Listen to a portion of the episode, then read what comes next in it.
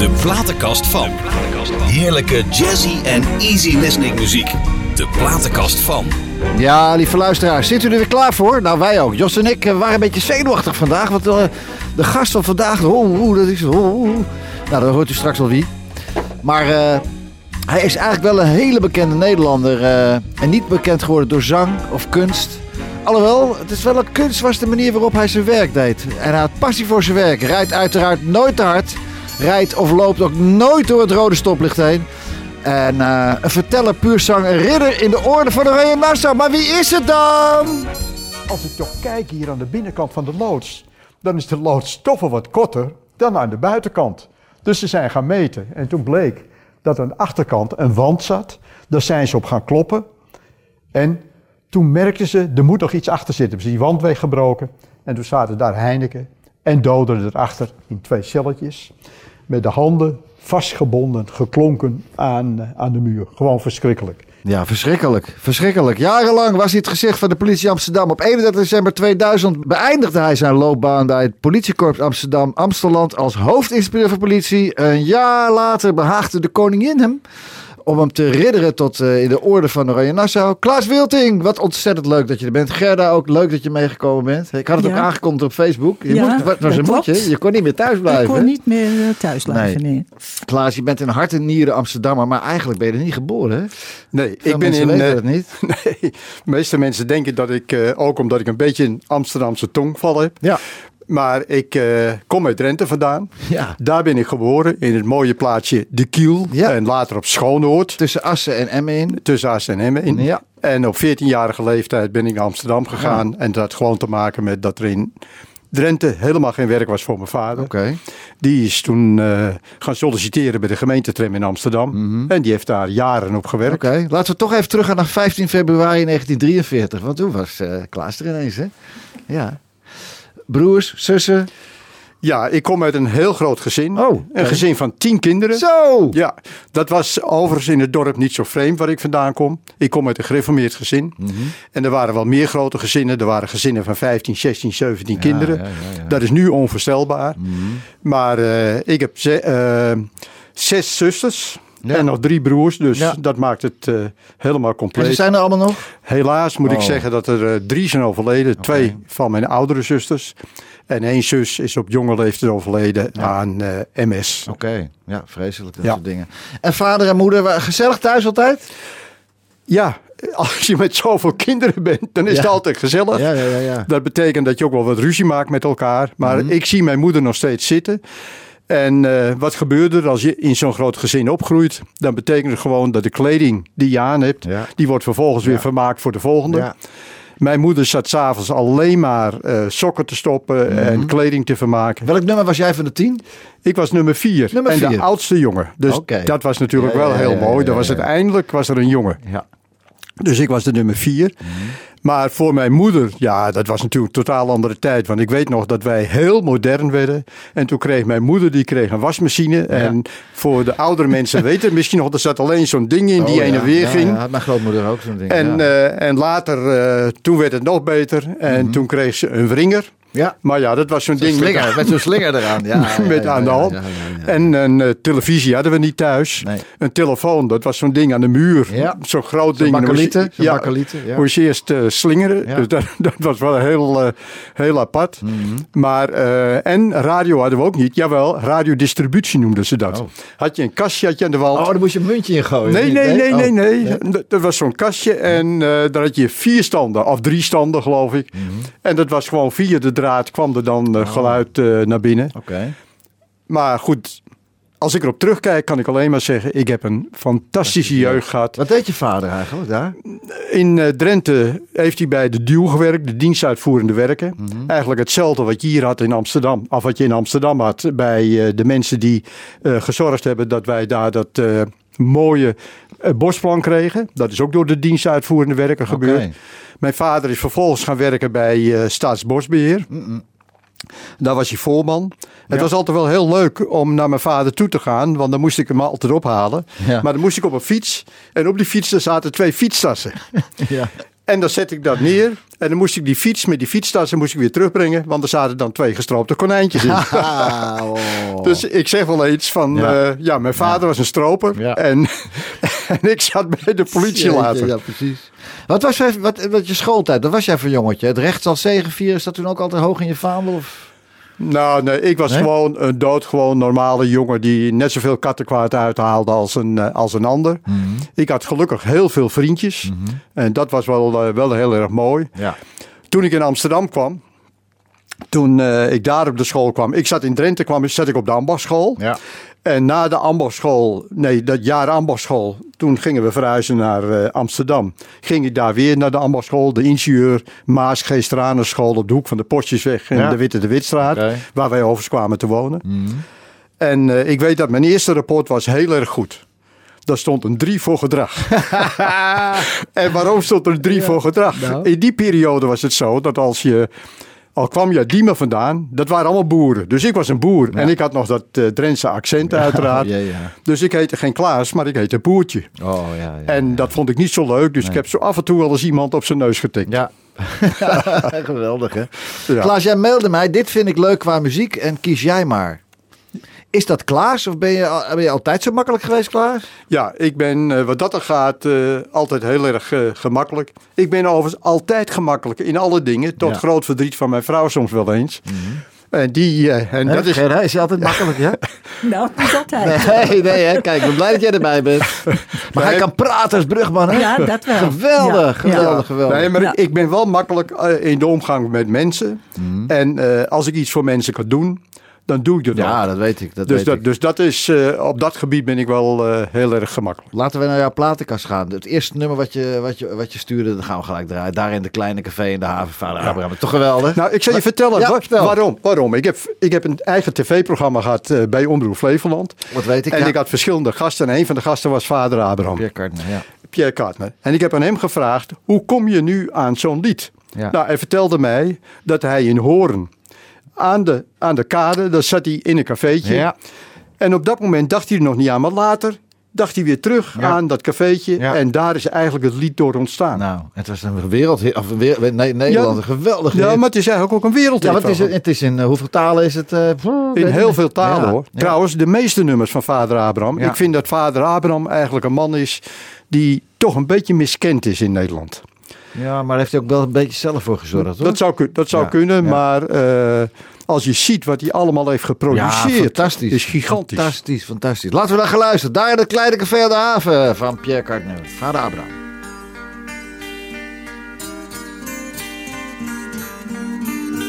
De avondzon valt over straten en pleinen, de gouden zon zakt in de stad. En mensen die moe in hun huizen verdwijnen, ze hebben de dag weer gehad. De neonreclame die knipoogt langs ramen, het mot regent zachtjes op straat. De stad lijkt gestorven, toch klinkt er muziek uit een deur die nog wijd open staat.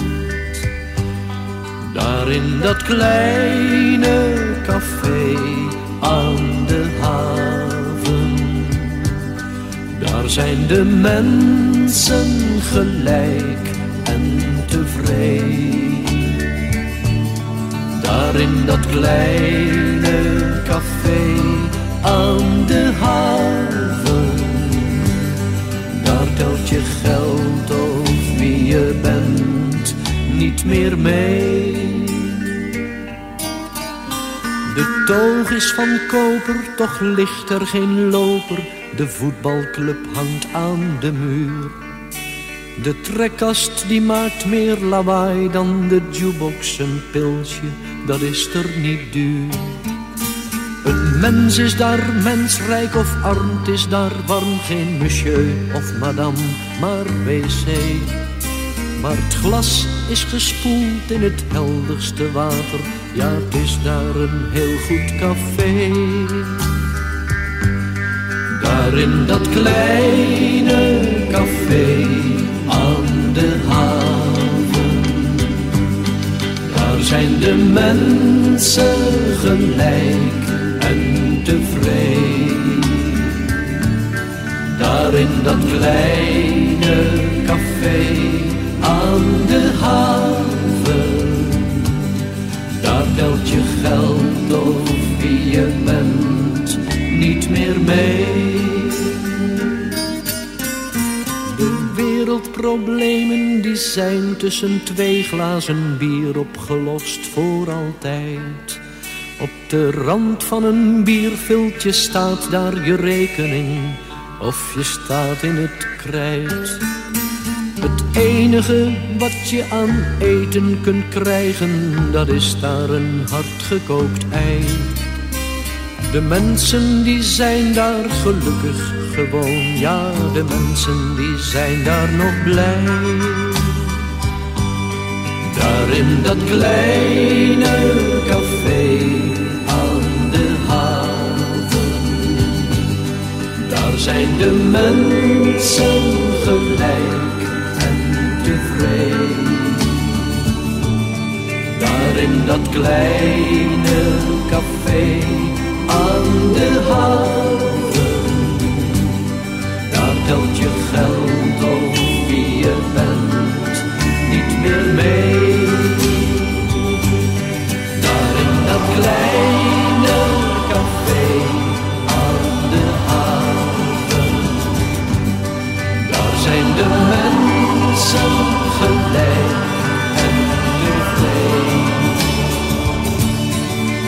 In dat kleine café aan de haven, daar telt je geld of wie je bent niet meer mee. Daar in dat kleine platenkast van. Ja, de platenkast van Klaas Wilting. En Gerda ook, natuurlijk ook van Gerda Wilting. En we zitten helemaal zo mee te dijnen, hè? vader Abraham, geweldig. Klaas, hoe ben je nou bij de politie terechtgekomen? En wat ben je wat, in het begin, hoe kom, je het zo, hoe kom je bij de politie terecht? En waarom? Waarom? Eigenlijk was het nooit de bedoeling dat ik naar de politie zou gaan. Wat was dan wel de bedoeling? Nou, wat eigenlijk, dat wist ik niet. Kijk, ik had voor ik eh, bij de politie kwam, zat ik in militaire dienst uiteraard. Zoals Ja. dat in die periode nog was. 21 maanden. Ja. En daarvoor werkte ik bij radio- en televisiezaken in Amsterdam. Oké. Toen in militaire dienst, aan het einde, ja, oude baas moest je terugnemen. Daar had ik helemaal geen zin in. nee. Dus ik ging rondkijken. Nou, toen stond er een advertentie van de Rijksluchtvaartdienst. En dat was een advertentie voor antennemonteur. Voor die hele grote antennes moest je bovenin klimmen allemaal. Ja. Heb ik op gesolliciteerd en ik werd daar vrij snel aangenomen. Ja. Maar in militaire dienst kwam ook een man praten over de politie. Dus ik denk, nou weet je wat, daar solliciteer ik ook. Wordt hij ook aangenomen? Ja, en daar werd ik uiteindelijk ook aangenomen. Maar ik werkte al bij de Rijksluchtvaartdienst. Dus toen eh, dacht ik, ik ga niet naar de politie. Nee. Alleen mijn moeder. En ik ben blij dat ze dat heeft gedaan. Heeft me overgehaald. Ja. Klaas doet nou, dan haal je nog een diploma erbij. Ja, en weet ik veel wat allemaal meer. en misschien ja. vond een uniform ook wel mooi. Ja. Dus zo ben ik eigenlijk bij de politie gekomen. Maar uiteindelijk moet ik zeggen, een voltreffer geworden. Als ik het over zou moeten doen, zou ik het zo weer doen. Ja, wat, wat, wat, wat, leek je er zo leuk aan dan? Wat, Nou, in, in het begin helemaal niet. Kijk, je gaat eerst naar school. ja.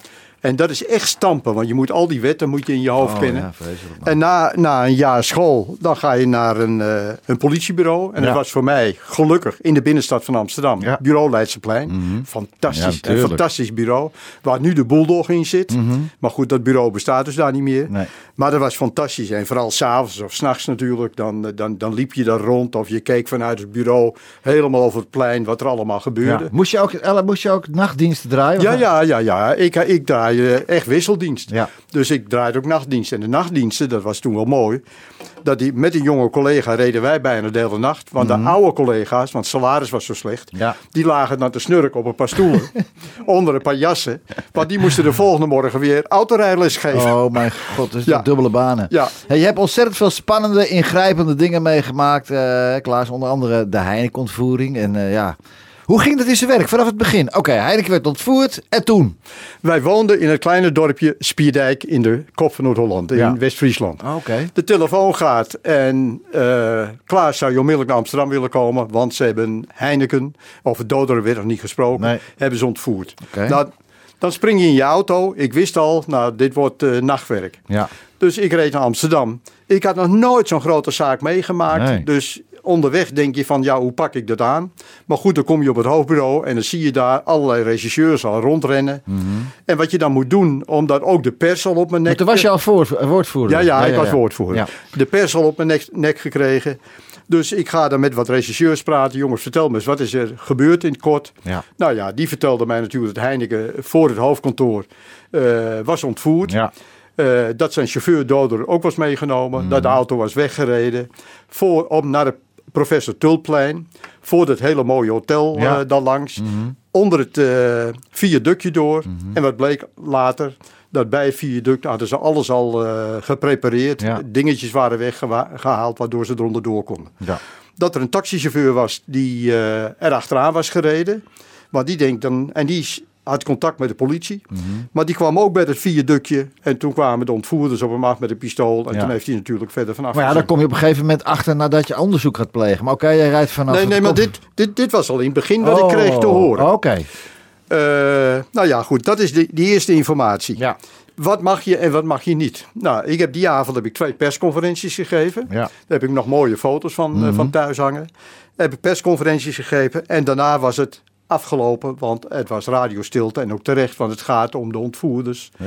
eh, en Ze de luisteren allemaal mee. Ja, Ze luisteren allemaal mee. dus die, die moesten terug. Nou, dat was eigenlijk het begin van de ontvoering van, eh, van Heineken, Heineken. wat enige weken heeft geduurd. Ja. En voor mij natuurlijk bijna dag en nacht Ja, werken, was. Maar thuis kon je daar natuurlijk niet over uitweiden, over het werken. Was dat lastig?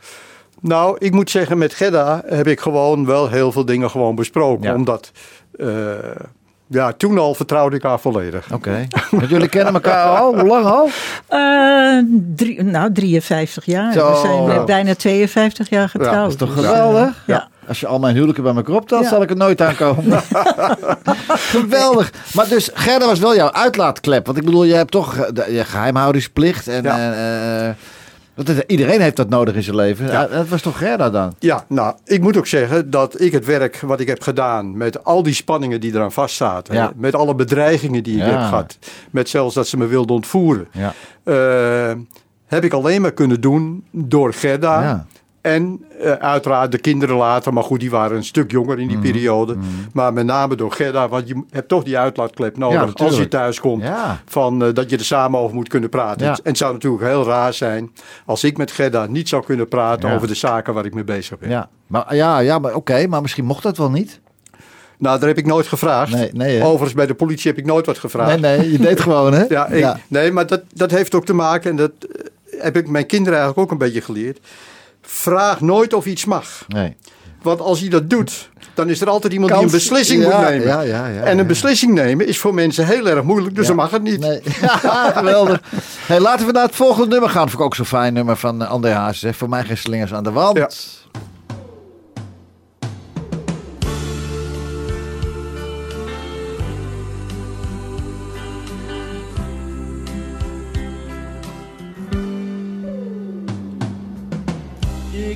Op straat, mijn gedachten gaan nergens heen. Zelfs vandaag, mijn verjaardag, ben ik alleen. Niemand ziet dat ik me eenzaam voel. Ik slenter maar door, zonder plannen of doel. Voor mij geen slingers aan de wand. Geen diner, geen restaurant. Geen cadeaus, geen handen schudden. Geen advertentie de ochtendkrant. Mensen lopen zij aan zij. Hand in hand gaan zij voorbij. Ik zie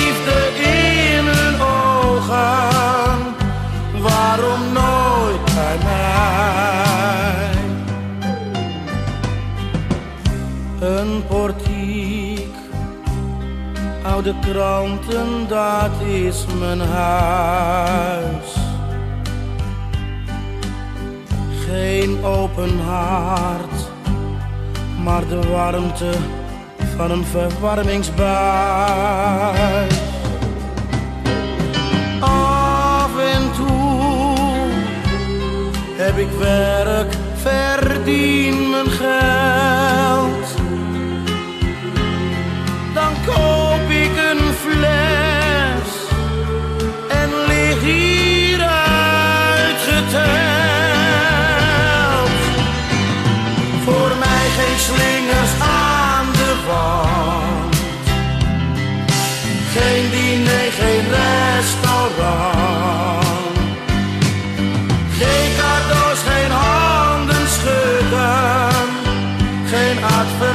Advertentie in de ochtendkrant.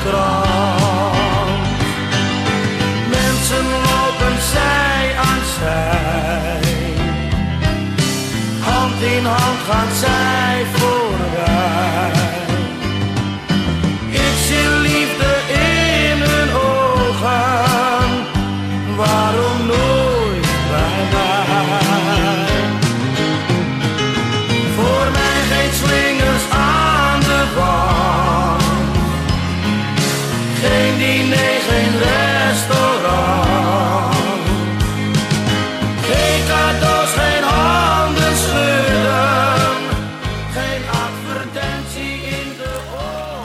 Toch zonder die dood is. Ja, Hazes, ja. Maar zijn zoon doet het... eh, Ook goed. Die heeft het stokje mooi overgepakt.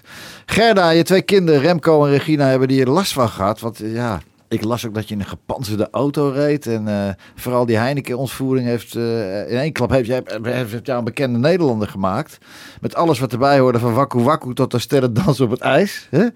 En kon dat allemaal wel? Werd dat gedoogd in de politietop? Dan van, onze woordvoerder staat nu op het ijs en is bij wakku wakku eh, zijn ding te doen. Kon dat wel eigenlijk, Klaas? Ik vind het eigenlijk heel erg mooi. Wakku Wakku was een programma waar ik één keer in heb gezeten. Ja. En dat was een programma waarbij je het voor een goed doel Ja, ik ken het. Ik heb, Twee het, keer, ik heb het ook twee gedaan. Oh, twee keer? Twee ik, ook, keer. ik ook twee keer. Want ja. we hebben twee, twee van die eh plusverbeesten. Ja, Oh ja. ja.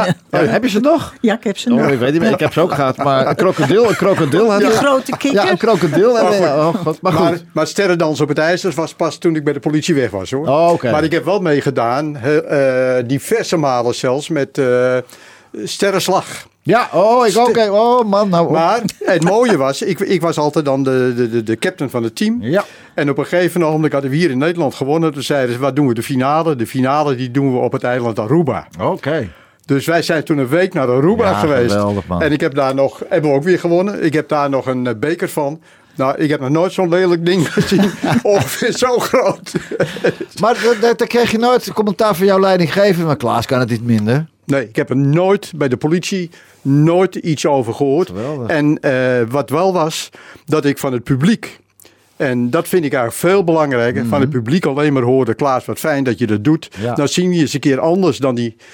Zeg maar politieman met alle vervelende dingen vaak Ja. die erbij horen. Ja. Maar nu zien we je gewoon eens een keer als de mens eh, Klaas Ja. Wilting. Nou vond ik schaatsen op het... eh hoe heet het ook alweer, het programma? Eh, eh, st- Sterrendans op het ijs. Ik, met alle respect, Klaas, maar ik vond je nou niet echt een ster op het ijs, hoor. Sorry, maar hij stapt op, hij stapt op. niet schaatsen. Nee, nee, oh, dat, oh, dat is het.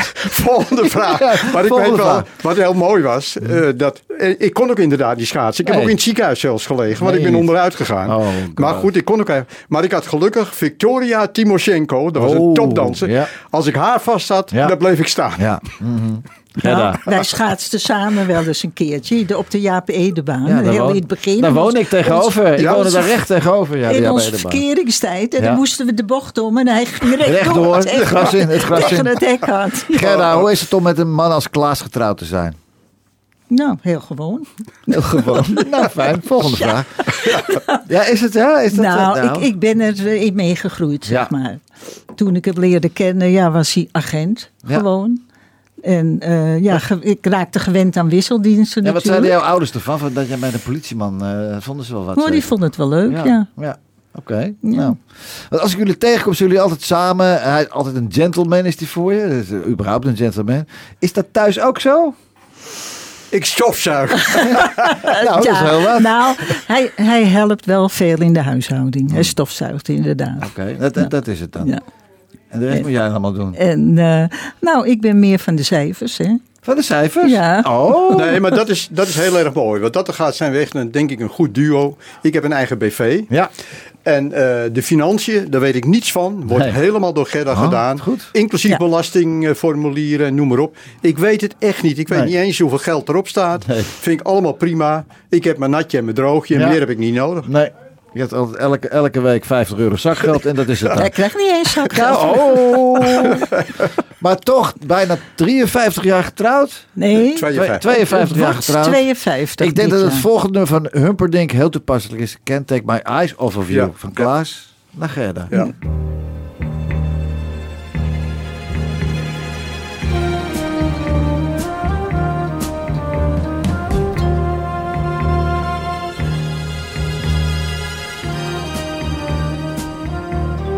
You're just too good to be true. Can't take my eyes off of you. You'd be like heaven to touch. I wanna hold you so much. At long last, love has arrived. And I thank God I'm alive. You're just too good to be true take my eyes off of you. Pardon the way that I stare.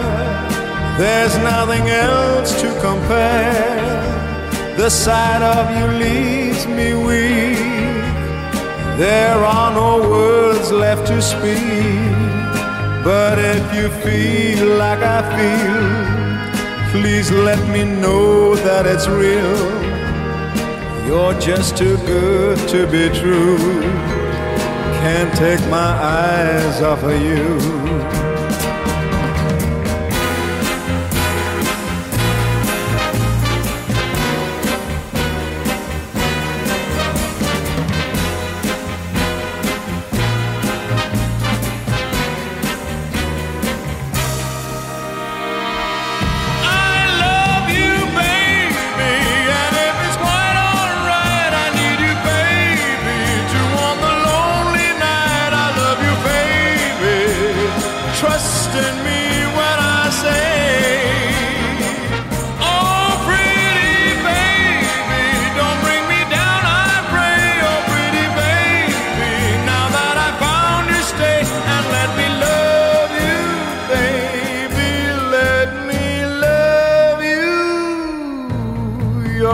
Just too good to be true.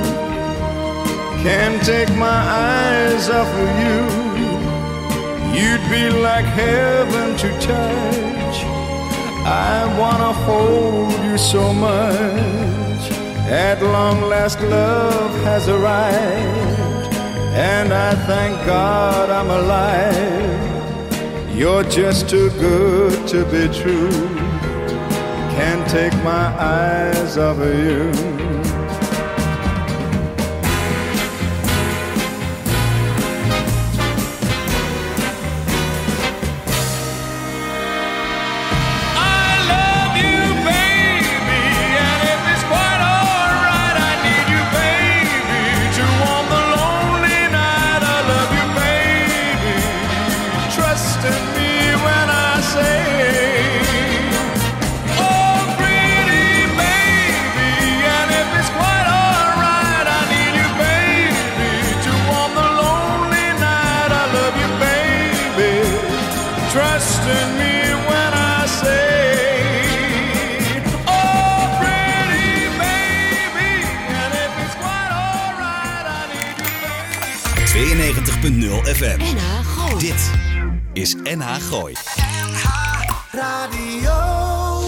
Pieter Douglas ontvangt zijn gasten in het programma De Platenkast van. Ja, de platenkast van, eh, van Klaas Wilting vanavond. En eh, even een vraag voor, eh, voor Gerda, want dit nummer was speciaal aan jou opgedragen natuurlijk.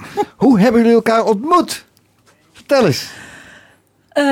Vijf op, decennia terug. ja, op een eh, warme zondagavond, 27 augustus 1967. Alsjeblieft. Ja. Ja. Ehm, Ik was getuige van een eh, aanrijding. Tenminste, ik had gehoord een klap Ja. beneden ons. En er stond een wagen naast een andere wagen. Die geparkeerd stond. Die was van de buren beneden. Ja. En eh, die wagen die stopte even en reed toen door de brug op. Wij Oh. woonden op een hoek. En wat ik eigenlijk nooit doe, is, deed ik nu wel. Ik noteerde dat nummer. Hey. Want ik denk, ik wil me er niet mee bemoeien. Maar ik heb het nummer genoteerd. En mijn moeder ging met het briefje naar beneden naar de buren.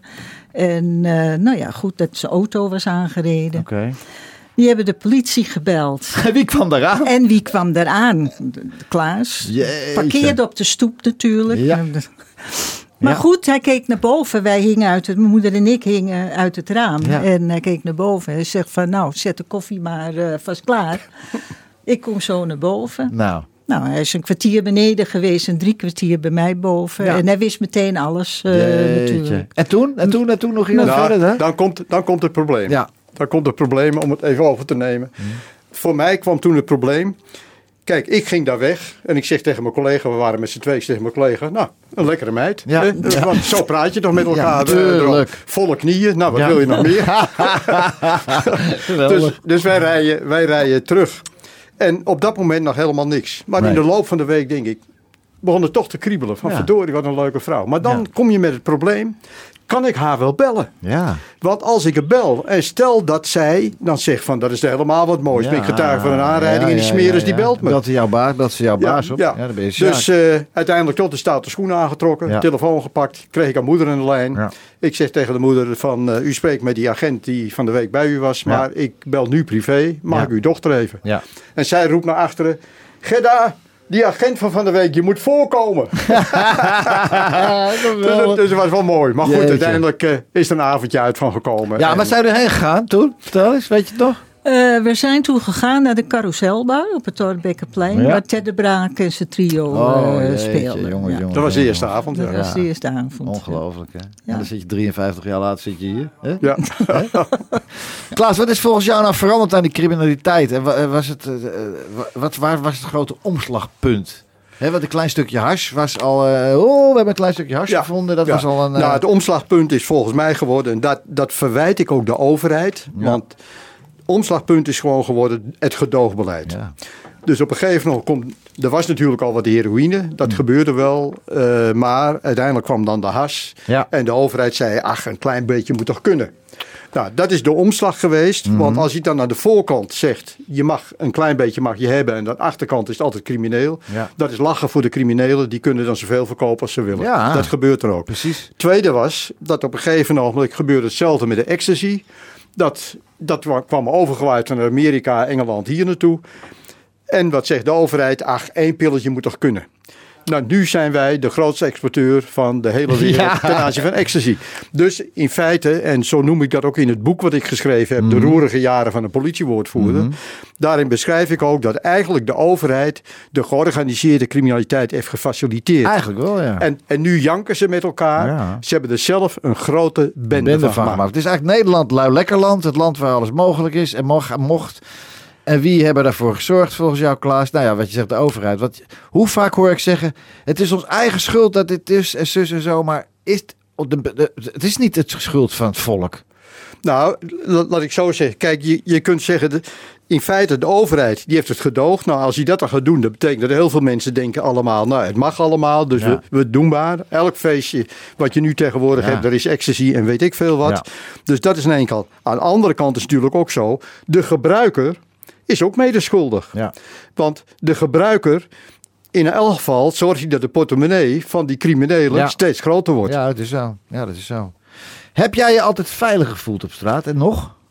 Ja, nu zeer zeker. Mhm. Eh, maar er is wel een periode geweest waarbij ik mij wat minder veilig voelde. Ja. Dat, dat was, ik heb natuurlijk heel veel ellende meegemaakt met de kraakbeweging, met Ja, bedreigingen aan mijn adres. Natuurlijk. Eh, maar ik heb ook een periode gehad dat eh, wij allemaal, dat geldt voor Gerda, geldt voor mijn kinderen, persoonsbeveiliging hebben gehad. Ja. Omdat er plannen waren om mij te ontvoeren. Ja. Nou, ik moet zeggen dat ik daar zelf geen angst voor heb gehad. Ik denk als je me wil ontvoeren, want ik vind criminelen, nou ja, dan moet je me maar pakken, maar Ja. blijf van mijn gezin af. Ja. Dat is een beetje een rotperiode geweest. Maar goed, dat is op een gegeven moment ook weer overgegaan. Maar kom je nu ook nog wel eens mensen tegen op straat, bijvoorbeeld die jaren, waar jaren geleden, waar jij het een beetje lastig voor hebt gemaakt, die natuurlijk ook al ouder zijn nu. Kom je die nooit, tegen, nooit, Nee. iemand tegengekomen Nee, maar dat, dat in kijk, Amsterdam? vergeet ook niet dat mijn rol was toch ook iets anders. Ja. Kijk, de regisseurs doen de verhoren en die doen de onderzoeken. En ik krijg de informatie van de regisseurs. Ja. Ik kan wel zeggen dat ik aan mijn bureau wel heel veel criminelen heb gehad die bij me kwamen. Ja. Wat ik wel heel verbazingwekkend vond. Maar zij zeiden altijd, ja, waarom komen we bij jou? Wij vertrouwen jou. Ja. En wat je zo af en toe wel eens hoort, dat mensen dan zeggen, ja, er is corruptie bij de politie of weet ik veel wat. Ja. Er zal best eens een keer iemand zijn. Ik kan je zeggen dat er nog nooit iemand is geweest die mij ook maar iets aangeboden heeft. Nee. En ik denk dat dat ook ermee te maken Ja, heeft dat- met je uitstraling. Precies, dat wou ik net zeggen. Dat dwing je ook af. Want Ja. je, ik heb het opgeschreven. Je bent een ma- man van recht door zee. Geen bullshit verhalen. Niet om de pot heen draaien. Ja, nou, zo, dat Letterlijk. moet ook. Ja, en, Ja. Dat, en dat straal je uit. En dat heb je altijd uitgestraald. En tot de dag van vandaag straalt hij dat ook uit. Ja. Als ik jou toen hoorde praten en nu ben je eigenlijk totaal niks veranderd. Je visie, je kijk op het leven. Is die veranderd in de loop, de, in de loop van de jaren? Nou, maar ja, uiteraard wordt dat door je werk wordt er wel wat veranderd. Want je maakt natuurlijk een heleboel alleen en rottigheid mee. Ja. Alleen als je kijkt naar de visie op het leven, is voor mij nog steeds dat we moeten toch allemaal, en dat klinkt misschien soft, maar een klein beetje van elkaar houden. En ik, ik zeg ook, en zeker in deze periode is dat heel belangrijk.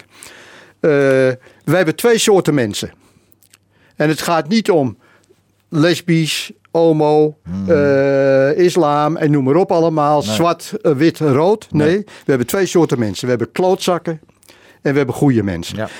En goede mensen is bijna, als ik naar Nederland kijk, denk ik 95% van de mensen zijn van goede wil. Zullen wel eens een keer wat uitspoken, maar zijn van goede wil. Ja.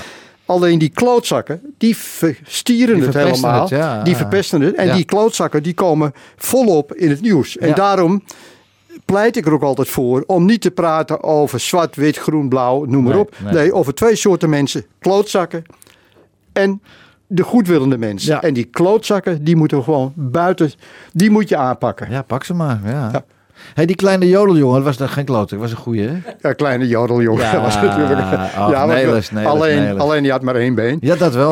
Ken je dat verhaal dat ze het ongeluk hadden in Amerika? Weet je, het, de auto-ongeluk. eh, Oh ja, heb ik. ja. Ja, en dat was een vreselijk auto-ongeluk. En toen eh, hebben ze iets van drie kwartier naar het been van Nelis lopen te zoeken. Terwijl het Ja. been er al twintig jaar af was.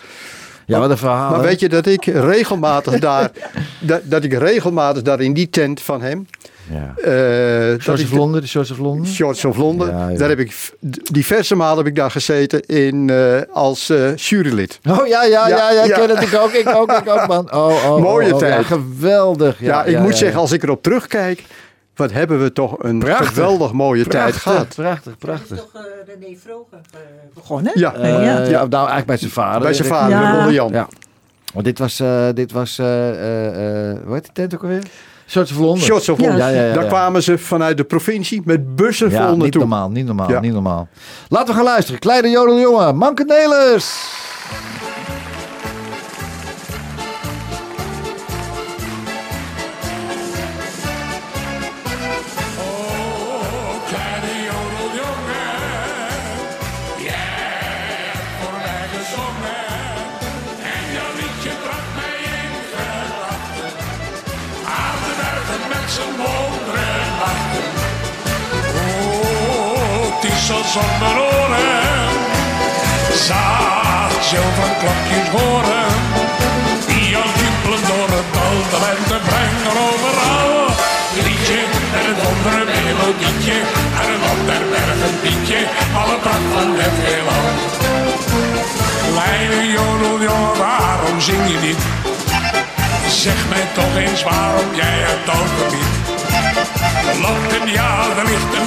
stad zo aan. En je daarom uit je dorp gegaan. Oh, kleine jodeljongen. Jij hebt voor mij gezongen. En jouw liedje bracht mij in gedachten. Aan de bergen met zijn wondere nachten. Oh, het is als zonder oren.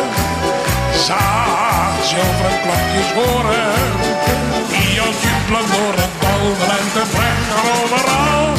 Liedje en het andere melodietje en het ander berg liedje. alle brand van het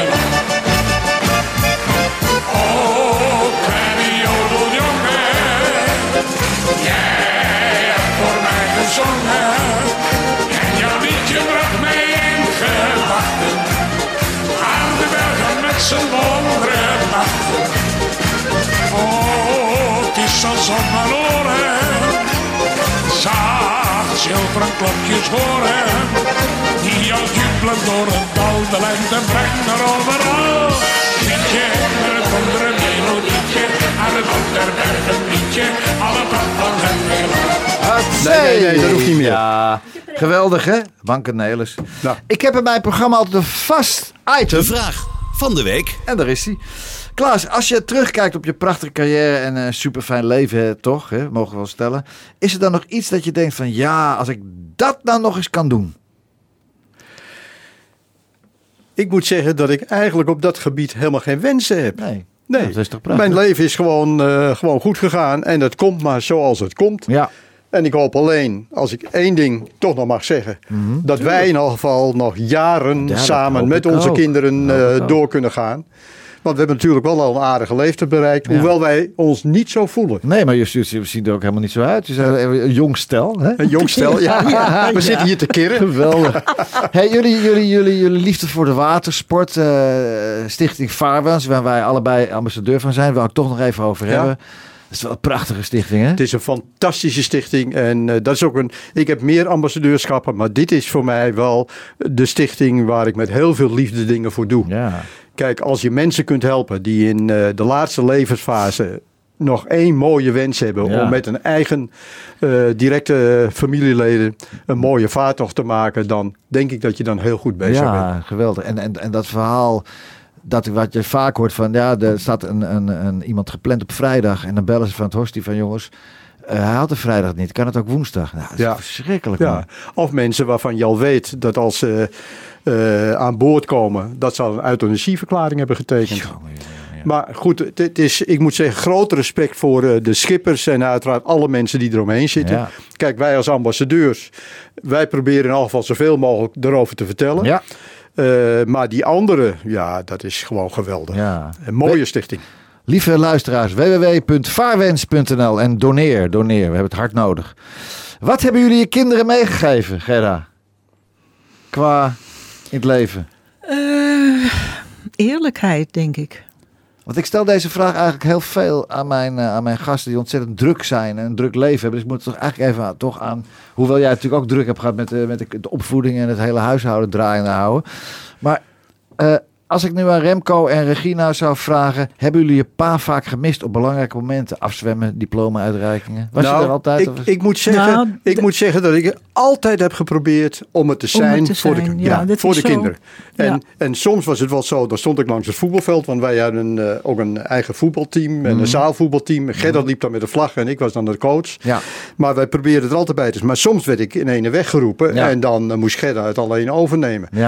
Kijk, wat wij onze kinderen hebben mee- meegegeven, Gerda zei het al, allereerst eerlijkheid, maar een tweede, dat is toch vriendschap met elkaar. Hè? Vriendschap ook naar anderen toe. Ja. Eh, goed zijn voor een ander. Een ander helpen als het nodig is. ja. En dat zijn eigenlijk de belangrijkste dingen in het, eh, in het leven. En dat doen ze ook? Ja. Ja, dat doen ze denk ook. het wel. Hoe oud ja. zijn ze eigenlijk? Want dat kon ik nergens Nou, zeggen. Eh, s- eh, 49 en 47. Oh, en hoe oud zijn de kleinen? Jullie hebben negen kleinkinderen, hè? Nee, nee. Nou, we hebben zes en Oh, twee, zes. twee bonuskleinkinderen. Oké, nou, Ja. zes, zeven, acht. Ja. Ik Maar hoe leef- oud, zijn, hoe oud zijn ze? Eh, de bonuskleinkinderen die zijn 23 en 17. Oké. En onze eigen kleinkinderen die zijn in de leeftijd van 19 tot 2. Oh, oh ja? Ja. Een groot verschil. Hoor je dan niet vaak van, opa, vertel eens, hoe was dat vroeger bij de politie? Hoor je dat niet vaak? Moet je, moet je niet vaak Nee, vertellen, Klaas? nee. Nee, Nee, nee, nee, nog, nog niet. Kijk, eh, mijn. eh, die, die, die kleinkinderen hebben dat natuurlijk die fase toch niet zo meegemaakt. Nee. Ik heb wel eens aan mijn kinderen gevraagd, want dat, om even terug te komen op het begin van het gesprek. Ik heb Mhm. Ja. wel eens aan, aan Remco en Regina gevraagd: jongens, hebben jullie er nu last van? Dat je toen in die periode Ja. zo bekend was. Ja. Hebben jullie er last van? Ja. Nou, alle twee zeiden ze echt: wij, pa, wij hebben er helemaal geen last van. Want dat wil nog wel eens gebeuren, dat kinderen van bekende ouders, en zeker als je vader dan bij de politie zit, wat Ja. natuurlijk ook heel apart is, dat je dan als kind daar last van hebt. Maar gelukkig, en daar ben ik heel blij mee, hebben ze gewoon een eigen leven volledig kunnen leven. ja, dat is super. Dat is super. En dat hoor je wel eens anders hoor. Ja. Nou goed, je vrouw, je kinderen, je kleinkinderen, jullie heerlijk huis in Frankrijk. Lekker Dat hebben we varen. niet meer niet hoor. meer. Hebben, we- hebben we Oh, is het weg? Dan Ja. hebben we nu de boot. Ja, Oh. anders hadden we geen boot kunnen kopen. Ah, die schrappen we. Huis in Frankrijk. Maar dat heb je lang gehad, toch? Ja, ja, Ja. heel wat. Ja, 16, 17 jaar. 17 Ja, maar je moest elke keer terug naar datzelfde plekje dan. Ja. Hè? ja. Vond ik niet erg, maar Nee. eh, Klaas Klaas wel. was klaar. En nu pak je die prachtige, prachtige boot. Echt een mooi schip. Ja. En nu kan je varen waar je maar toe, toe wil. Ja. Ja. En volgens mij is die ook zeewaardig. Hij is zeewaardig, Ja. maar goed, eh, ik denk niet de zee op gaat. Nee, maar dat, dat, dat hoor je vaak. Hè? Want de boten zijn vaak zeewaardig, maar alleen de bemanning. Dat is Ja, vaak. daarom. Kan je goed zwemmen, Gerda? Eh, redelijk. Ja? Ja, ja klaar. Ja, ja, ik, tuurlijk. ik heb Sportman. A, B en Amsterdamse reddingsbrigade heb ik ook alleen. Ik zwem bijna nooit. Het zwemt bijna nooit. Nou. Hey, de dingen eh, eh, waar je je dagen mee kunt vullen. Ik denk niet dat jij je gauw zult vervelen, Klaas ook. Hè? Want je gaat Nee. gewoon door. Het is niet te geloven. Je blijft Ja. maar doorgaan. Hè? Ja, ik geef natuurlijk eh, heel veel lezingen. Ja. dagvoorzitterschappen, mediatraining. Dus het zijn alle dingen. Ik blijf doorgaan zolang ik het leuk vind en mensen mij vragen. Ja. Want daar gaat het natuurlijk om. Ja. Want ik ben niet iemand die, teg, die, die, die zelf gaat vragen. Nee. Nee. Mensen vragen mij. Ja. En als ze me leuk vinden en ze vinden dat ik een goed verhaal heb, dan kom ik. Nou, maar je hebt een goed verhaal. Je hebt altijd een goed verhaal. Knap, hè? Knap, hè?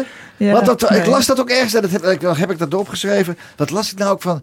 Eh, oh ja, dat was toen eh, met- tijdens de Heineken-ontvoering. liep er een journalist met je mee. En die zei aan het einde: zei, hij, Ik heb nog nooit iemand gehad die zoveel kon vertellen. en het ging nergens over. Ja, ja, Ja. nee. Maar, Eigenlijk, maar was- niks zei. Nee, maar dat- oh ja, dat was het. Ja. Dat- die dat eigenlijk was- niks zei. Ja. Omdat ik voor de eerste keer voor de camera stond. En, Ja. en daar stond ik. En ja, dat was toch heel vreemd. Hij stelde Ja. allerlei vragen. Maar ik mocht ook niks zeggen. Nee. Vandaar ook dat hij ook zei. En Ja. die eigenlijk niks zei. Nee, nou, ik vind het geweldig eh, hoe hij kan praten. Ik ben er jaloers op hoor.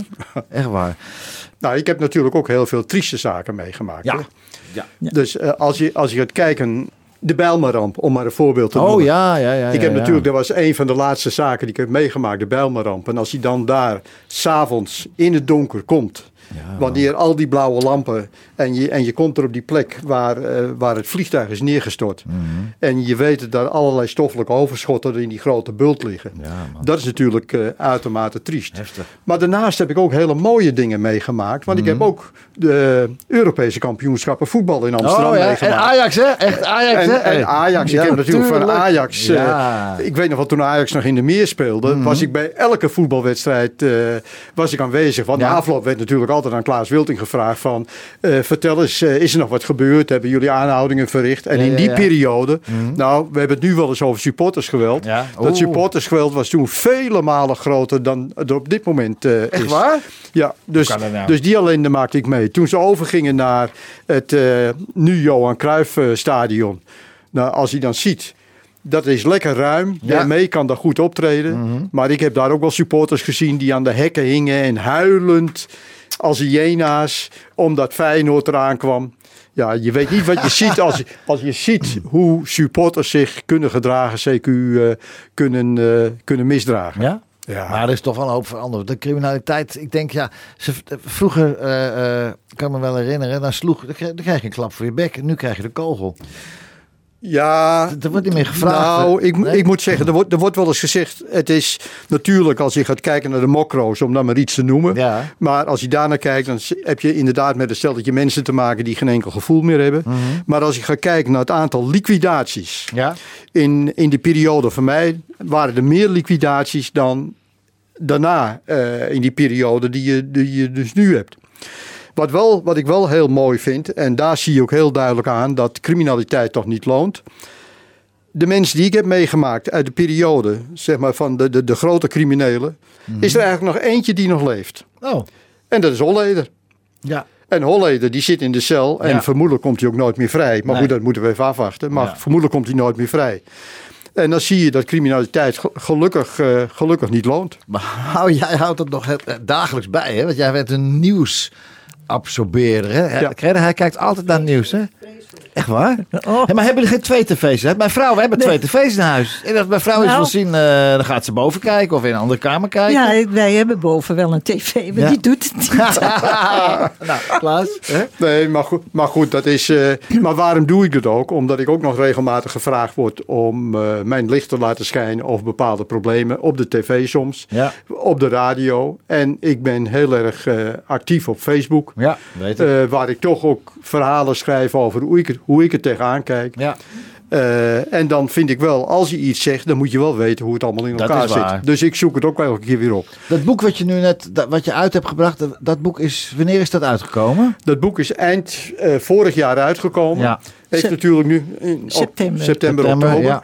En eh, ik geef dan ook in het land veel lezingen, met name ook over het boek. Ja. Ook wel over andere dingen. Waar maar kunnen ze het kopen? Bol.com? Daar kunnen ze het onder andere kopen. Bol.com. Dus eh, daar kan het boek gekocht worden. Ja. Maar ik weet wel de reacties op het boek, want we hebben al heel veel boeken verkocht. Ook eh, persoonlijk, omdat we veel op pad gaan. Mhm. Ja. Maar de reacties op het boek zijn overweldigend. Ja. En wat ik heel mooi vind, om dan toch iets nog te noemen, en dat vind ik eigenlijk het allermooiste. Afgelopen weekend heb ik meegedaan aan een film over pesten. Oké. Dat was heel dramatisch, mag ik wel zeggen, want uiteindelijk was het zondag was het een begrafenis. Oh. Maar er waren een paar van die kinderen die hebben zo'n boek gekregen van mij, Ja. Mhm. al iets eerder. En die kwamen naar me toe. En die vonden het geweldig. Leuk. En dat vond ik eigenlijk zo mooi, want je denkt, ja, het zijn mensen uit. Die meegegroeid zijn die met jou. meegegroeid en die eigenlijk precies al die verhalen wel een beetje kennen, Ja. maar dan toch eh goede inzicht krijgen. Ja. Maar dat die kinderen dat zeiden, vond ik heel mooi. En het tweede wat ik heel mooi vind, dat ik nogal wat reacties heb gehad van mensen. Klaas, door het lezen van jouw boek heb ik veel meer respect voor de politie gekregen. Oh, dat is mooi. En dat zijn ook dingen waar je het ook voor doet. Ja. De vraag is ook, waarom heb je nou dat boek geschreven nu pas? Want ik heb heel veel aanbiedingen gehad. En ik heb het boek eigenlijk geschreven voor Gedda en voor de kinderen. Ja. Dat staat ook voor in het boek, Ja. dat ik het daaraan opdraag. Ja. Omdat zij de mooie, maar vooral de nare dingen hebben meegemaakt. Van, het, eh, van het, mijn werk als politiewoordvoerder, maar ook als politieman. Ja. Want ik ben naar Meijer geweest en dan kwam ik ook wel s'nachts thuis. Ja. En dan keek Gerda mij van top tot teen. Heeft hij nog krassen of heeft hij nog schrammen? Maar goed, dat is natuurlijk logisch. Ja. Maar eh, en ja, daarom heb ik dat boek geschreven. En ja, ik vind het fijn dat het zo goed wordt ontvangen. Natuurlijk. Komt, Ja. er, nog- komt er een vervolg op het boek? Eh, ik, ik heb wel de bedoeling om in het najaar weer te beginnen. Ja. Ik heb nog heel veel verhalen, maar ik wil ook in het boek dan, als ik dat ga schrijven nu, Mhm. wil ik ook gaan schrijven over de huidige tijd. Dus een, gaan kijken van hoe is het nou allemaal zo gekomen dat we nu ook in deze periode zitten met al die ellende die er aan vastzitten. Word jij nog betrokken bij de zaken die lopen bij de politie? De Nee. Adviezen? Eh, nee. Nee, nee, nee, Nee, maar eigenlijk is dat ook goed. Ja. Want ik weet toen ik de deur dichttrok op 31 december, zat ik alleen aan het bureau. Mhm. Eh, ik had tegen mijn collega's gezegd, gaan jullie maar naar huis. Ik, eh, ik doe het tot 31 december. Mhm. Ik heb tegen ze gezegd, de tijd van Klaas Wilting is voorbij. Het gaat allemaal veranderen. Ja. Dat was een van de dingen die ik zei. En het tweede van, ik kom hier niet meer terug. Nee. Ik heb nog één keer de kamer van mij ingekeken. Ik heb mijn tas en mijn spullen bij elkaar gepakt. Ik heb de deur afgesloten. Ja. Ik ben naar buiten gegaan. Daar stond mijn auto. Ik had een dienstauto. Maar Ja. die moest ik toen al inleveren. Mhm. En ik heb aan de buitenkant van het bureau nog een keer gekeken. Wat staat erop? En toen was het, dat was het. Klaar. En ik moet zeggen, als ik nu langs het hoofdbureau rijd. Ja. Terwijl ik er toch 21 jaar heb gezeten daar. Voor, na mijn politie van 20 jaar bijna. Mhm. Ik heb geen enkel gevoel erbij. Nee. Apart is dat, hè? Want hij, eigenlijk de, de reden waardoor je gevraagd wordt voor interviews en voor eh, tv, heeft wel daar allemaal mee te maken. Ja. Ja, ja maar ik heb, ik heb daar geen enkel gevoel meer bij. Nee. Het is, mijn tijd is gewoon voorbij. Ja. Er zitten andere mensen en dat is goed ook. Er zitten jongere mensen zitten, dat is ook allemaal goed. Hmm. Maar eh, kijk, het is voorbij en dat is een beetje mijn natuur. Ik ben voorzitter van een voetbalclub geweest. Toen ik dat af was, geen enkel probleem mee. Nee. Ik ben voorzitter geweest van eh, Een triathlon. triathlon in Almere. Almere. De hele triathlon in Almere ben ik ook enige jaren voorzitter van geweest. Ja. Op het moment dat ik niet meer verantwoordelijk ergens voor ben, Ja. Interesseert het mij Dat, gewoon. heeft ook met, dat heeft ook met het vak te maken van, oké, dit is de case, dat, Ja. dat, opgelost en weg en ja, door. Ja, ja. Ja. Ja. Zo, zo zit het ook. En, en ik denk dat dat, gelukkig heb ik dat. Gelukkig wel, ja. Dat is precies hetzelfde ten aanzien van de nare dingen die ik heb meegemaakt. Dat ik bijvoorbeeld in een kamer sta waar een meisje van 17 jaar zelfmoord heeft gepleegd. ja, ja. Gelukkig is mijn natuur, of heb ik het toch in me, dat ik het wel even meeneem, maar toch weer kwijt ben. ja. Anders had ik hier niet meer gezeten. Nee, nee, nee, nee, nee. Dus dat, Nou, het is wel super, hè? De kerel, hè? hè? Ja. hè? nou, Ja, geweldig. ja, ik, ik heb ook negatieve dingen, maar daar hebben we het vandaag Ja, niet nee, over. daar gaan we het een andere keer wel over hebben. Lieve mensen, lieve Klaas, lieve Gerda, ik vond het een feestje dat jullie er waren. Echt waar, we kennen elkaar al een geruime tijd. En nu is er toch eindelijk een keer van gekomen. De platenkast van Klaas Wilting en Gerda. En ik wens jullie veel goede gezondheid toe. En veel Fijne dagen met jullie kinderen, jullie kleinkinderen. En we zien elkaar weer. Dankjewel. Oké, graag gedaan. De platenkast van.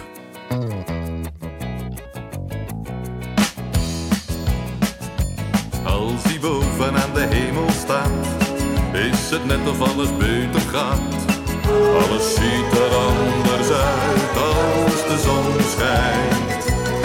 Iedereen komt uit zijn winterslaap door die mooie rode koperen knaap. Alles ziet er anders uit als de zon schijnt. Niemand is zich meer van kwaad bewust. Alle narigheid wordt uitgeblust. Oh, wat is het leven fijn als de zon schijnt. En de allergrootste pessimist wordt een veelgevraagde humorist. Oh, wat is het leven fijn als de zon schijnt.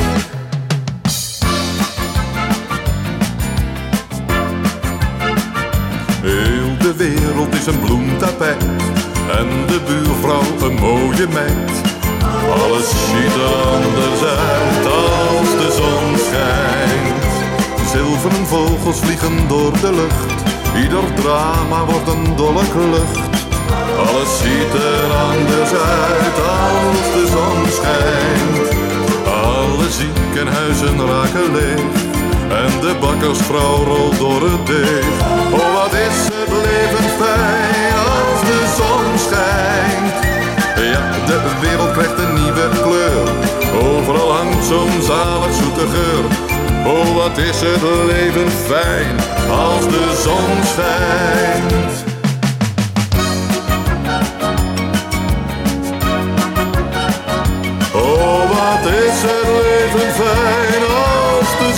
Schijnt. En terrasjes zitten overvol. Alle mensen raken uit hun bol. Oh, wat is het leven fijn in de zon. Als de zon er toch niet was geweest, was er nooit een reden voor een feest. Oh, wat is het leven fijn. Als de zon schijnt. Als de zon schijnt. Als de zon schijnt. De zon schijnt.